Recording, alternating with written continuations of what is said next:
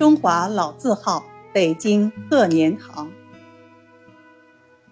北京有句老话：“晚散高丹同仁堂，汤记影片鹤年堂。”可见同仁堂和鹤年堂在北京人心中的地位。今天我们先讲讲北京鹤年堂。鹤年堂创建于明朝永乐三年（一四零五年）。它的创始人是一位回族诗人丁鹤年。丁鹤年生活于一三三五到一四二四年，字永庚，号有鹤山人，回族，武昌人。丁鹤年博学广文，精通格律，是元末明初很有影响的诗人，有《丁鹤年集》传世。丁鹤年出身医药世家。他的曾祖父是元大都名噪一时的尹善太医，因擅长药膳、保健药汤而闻名。丁鹤年秉承家风，深得回汉医学之精髓、养生之真谛，在中医药养生方面建树颇丰。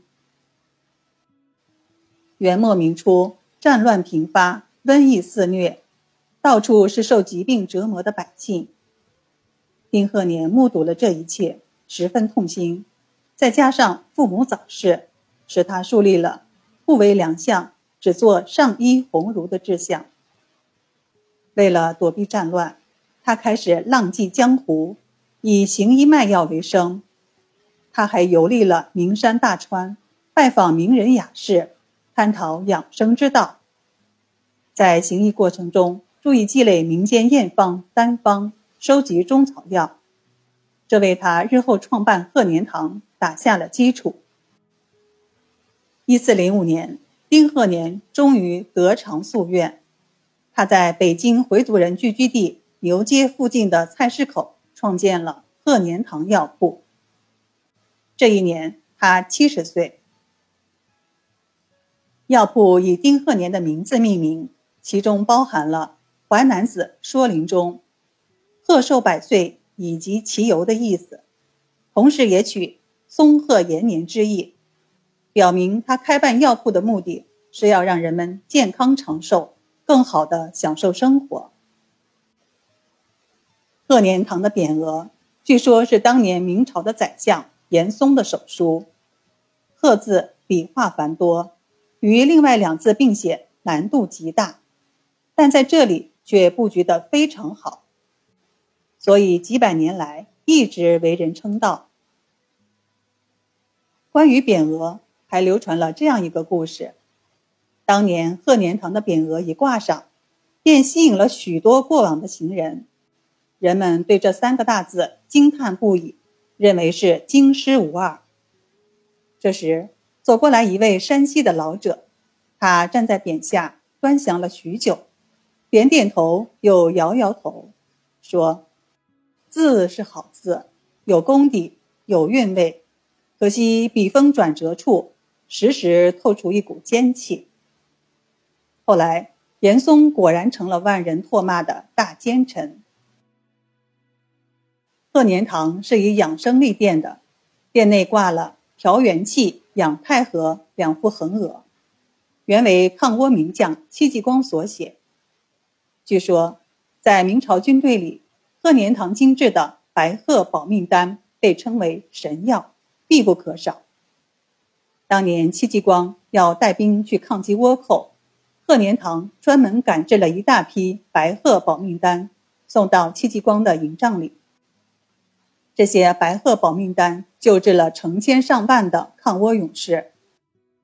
为了表示感谢，戚继光写下了“调元气、养太和”六个大字，赠于鹤年堂。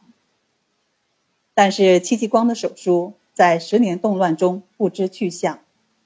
今天人们看到的是书法大家松阳仿书的。